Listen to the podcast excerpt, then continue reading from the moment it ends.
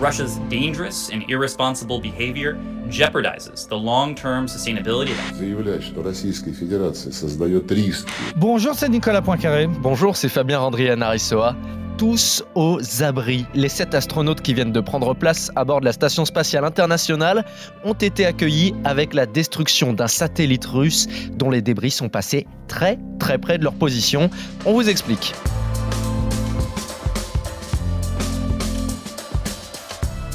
L'espace serait-il en train de devenir une gigantesque déchetterie? Après plus de 70 ans à lancer des satellites, le ciel commence à être sérieusement embouteillé. Trois bonnes raisons d'écouter ce podcast avec Nicolas. On va vous raconter l'histoire de ce carton des Russes contre un de leurs propres satellites et ce qu'il a réellement mis en danger la vie des astronautes. On va se demander quel est l'intérêt de détruire ainsi un, un satellite. Est-ce que c'est le début de ce qu'on pourrait appeler une guerre des étoiles? Et puis à quoi ressemblent ces milliers de débris qui évoluent à, à 30 000 km/h dans l'espace et qui peuvent faire de très très gros dégâts? Expliquez-nous le monde, Un podcast RMC. Nicolas Poincaré, Fabien Randrian Aressoa. Dans cette histoire, on n'a pas tout de suite su ce qui s'était passé. Simplement, on a demandé aux astronautes qui étaient dans la station spatiale internationale de se mettre aux abris. Oui, c'est une voix relativement calme hein, venue euh, du sol de Cap Canaveral qui a demandé aux astronautes de rejoindre leurs vaisseaux spatiaux, c'est-à-dire en gros les, deux taxis hein, qui servent à redescendre sur Terre. Il y en avait un qui est le, euh, le Soyuz qui permet de rentrer au Kazakhstan, donc euh, en Russie en gros, et puis l'autre, celui de, de SpaceX, le nouveau taxi d'Elon Musk qui était là aussi. Donc ce sont les deux endroits les plus protégés parce que ces vaisseaux, effectivement, ils sont faits pour résister à un certain nombre d'impacts. Donc bah, dès que l'alerte a été donnée, il y avait sept astronautes à bord. Les quatre Américains sont allés dans le vaisseau américain, le SpaceX. Les deux Russes sont allés dans le Soyuz. Et puis il y avait un Allemand qui, j'imagine, euh, est allé avec les Russes euh, lui aussi dans le Soyuz. Donc ils ont euh, mis leur combinaison et se tenaient prêts à être évacués en urgence pour rentrer sur Terre en cas de choc. Heureusement, il n'y a pas eu de choc. Et puis on a appris après bah, que la navette spatiale avait traversé deux fois cette zone pleine de débris et que on avait identifié un débris d'une taille relativement importante qui est passé à moins d'un kilomètre, donc qui euh, bah, aurait pu faire de gros dégâts.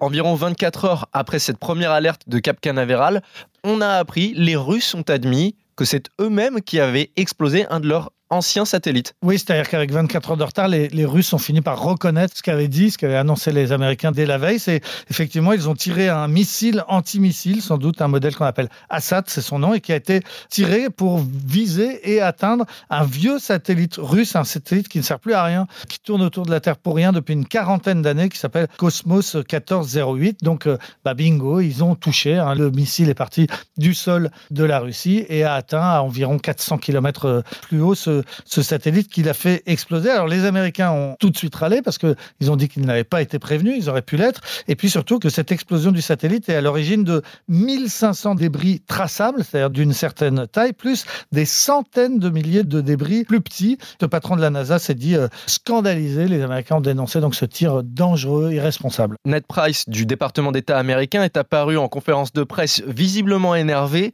pour dénoncer l'attitude des Russes. Russia's dangerous and irresponsible behavior. Le comportement dangereux et irresponsable de la Russie compromet la pérennité de l'exploration de l'espace et prouve clairement que quand la Russie prétend s'opposer à l'armement de l'espace, eh bien en réalité ils sont fourbes et hypocrites. Les Américains ne sont pas les seuls à être fâchés dans cette histoire. Ah non, les, Français aussi, c'est sans doute même la ministre de la Défense française, Fran- Florence Parly, qui a eu les mots les plus durs, parce qu'elle a dénoncé les Russes comme les saccageurs de l'espace qui ont une responsabilité accablante pour avoir donc créé ces débris qui risquent de mettre en, en danger les astronautes et les satellites. Donc les Français furieux, les Américains furieux, les Russes, ils ont répondu hypocrite toi-même, hein, puisque tu viens de le dire, les Américains les ont traités d'hypocrites, ils ont répondu hypocrite toi-même, puisque euh, selon les Russes, les Occidentaux savent pertinemment, savent très bien que, selon eux, aucun risque n'a été pris. On va écouter Sergei Lavrov dans le texte, le ministre des Affaires étrangères russe. Washington prétend que Moscou crée un risque pour l'exploration pacifique de l'espace. C'est hypocrite. Aucune preuve n'existe, mais je vais donner d'autres arguments. Les États-Unis pressent la Russie d'adopter une régulation pour l'exploration spatiale, mais ignorent complètement les tentatives en ce sens de la Russie et de la Chine. Les Russes savaient bien que ça allait provoquer une réaction. Pourquoi est-ce que eux s'entraînent à dégommer leurs propres satellites d'ailleurs? Alors, bah, c'est un entraînement, effectivement. Ils tirent sur un vieux satellite qui sert plus à rien, un des leurs, mais c'est pour un jour être capable, s'il le fallait, de dégommer d'autres satellites. Et effectivement, c'est un enjeu économique énorme. Le porte-parole de, l'armée française, euh, il, a souligné que notre économie est hyper dépendante des satellites. Dès qu'on circule dans Paris et qu'on circule avec un GPS, ça passe par un satellite. Nos communications téléphoniques passent souvent par des satellites. Bref, c'est devenu un enjeu économique terrible et on peut imaginer un jour eh bien, que les pays se feront la guerre en détruisant les satellites des uns des autres. Donc pour l'instant, on s'entraîne. Pour l'instant, il y a quatre pays qui euh, ont prouvé qu'ils étaient capables de le faire. C'est les États-Unis qui l'ont fait en premier dès, dès, les années 80. La Russie l'avait déjà fait une première fois. Et puis il y a eu l'Inde, la Chine d'abord, pardon, en 2007. Et puis l'Inde plus récemment en 2019. Ça fait donc quatre pays qui ont prouvé bah, qu'ils savaient dégommer un satellite. Alors les Français, ils l'ont pas fait, mais je parlais des militaires français qui disaient on saurait faire. C'est techniquement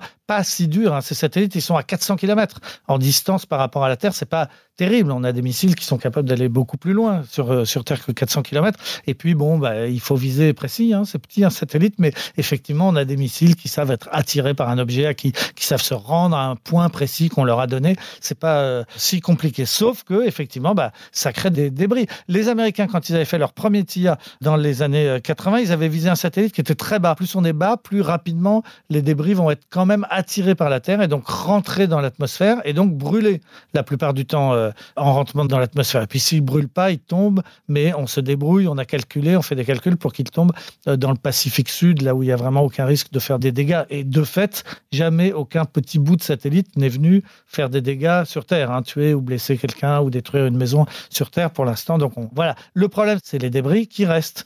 Et donc le tir américain avait fait peu de débris parce qu'il s'était auto-détruit dans l'atmosphère, mais les deux tirs de la Chine et de l'Inde, eux, avaient créé des milliers et des milliers de débris. Un tiers à peu près des débris qu'on considère comme dangereux qui sont surveillés 24 heures sur 24 sont les résultats de ces deux tirs, celui de la Chine et celui de l'Inde. Donc en deux tirs seulement, en jouant à ce jeu hein, de s'entraîner à détruire un satellite, on a créé vraiment des milliers de débris qui sont très dangereux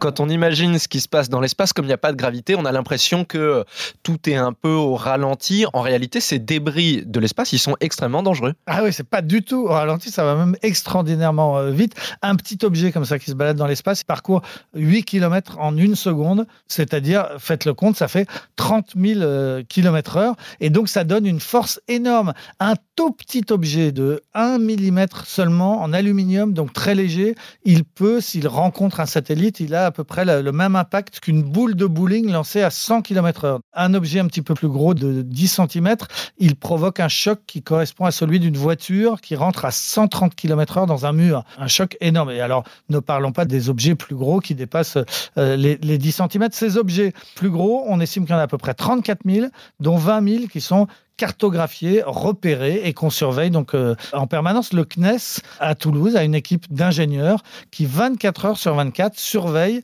ces objets et surveille nos satellites. La France a 26 satellites, à peu près une trentaine, disons, et il faut en permanence vérifier qu'il n'est pas sur le point d'avoir un impact contre un de ces gros objets. Alors quand c'est le cas, quand on s'aperçoit qu'il risque d'avoir un, impact, eh ben, on déplace le satellite.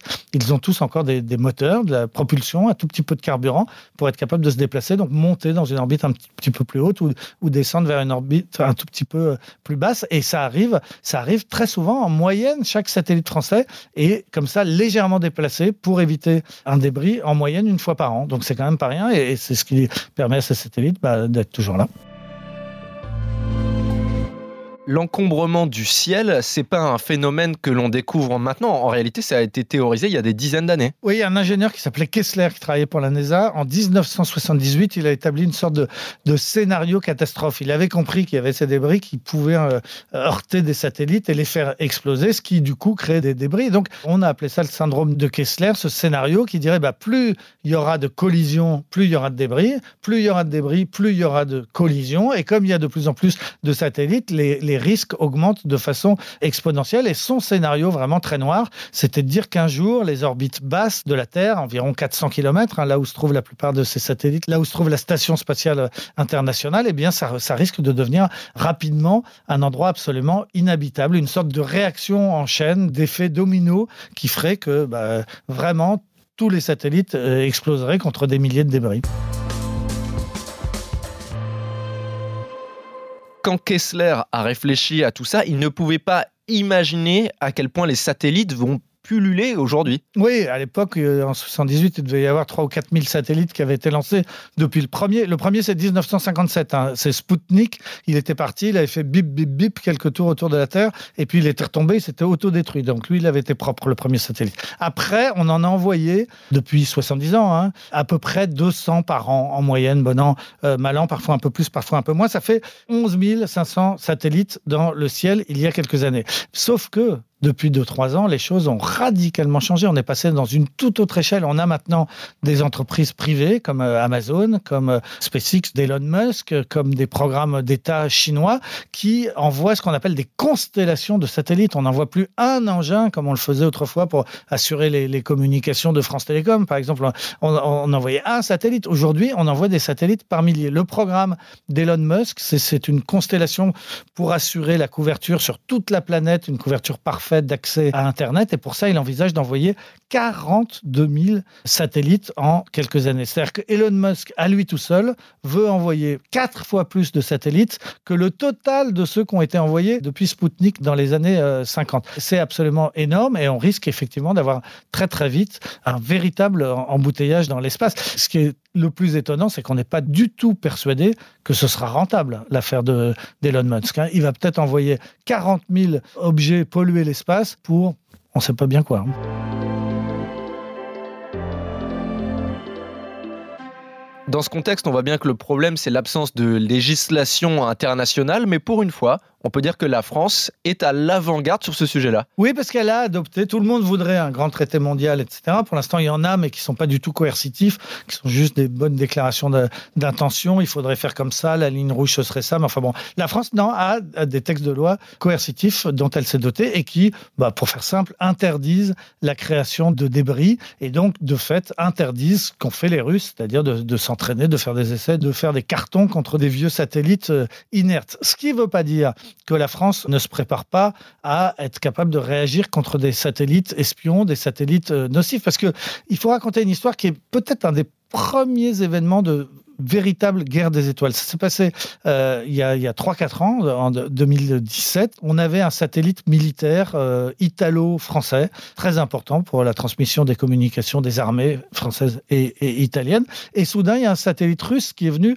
vraiment très près, vraiment beaucoup trop près, et donc qui a été de fait capable d'intercepter euh, les communications militaires françaises et italiennes. C'était le premier acte concret d'espionnage agressif dans l'espace. Et à partir de là, eh ben, les, armées françaises se sont dit il faut qu'on se dote d'une arme capable de, réagir à ça. Alors, non pas d'un missile qui part de la Terre pour faire exploser le satellite qui nous dérange, mais plutôt d'une arme dans l'espace de rayons laser capable d'immobiliser un satellite. Par exemple, l'aveugle en envoyant des rayons laser pour détruire les, caméras qui lui permettent de voir. On lui coupe son électricité en atteignant les, les panneaux solaires. Enfin bref, avec du laser, depuis l'espace, on détruit un satellite qui nous dérange. Alors, c'est un programme, hein, on ne sait pas si on est capable de le faire encore, mais la DGA, la Direction Générale de l'Armement, avec euh, un laboratoire euh, d'aérospatial, travaille depuis un certain temps sur cette arme de futur, le, le laser anti-satellite.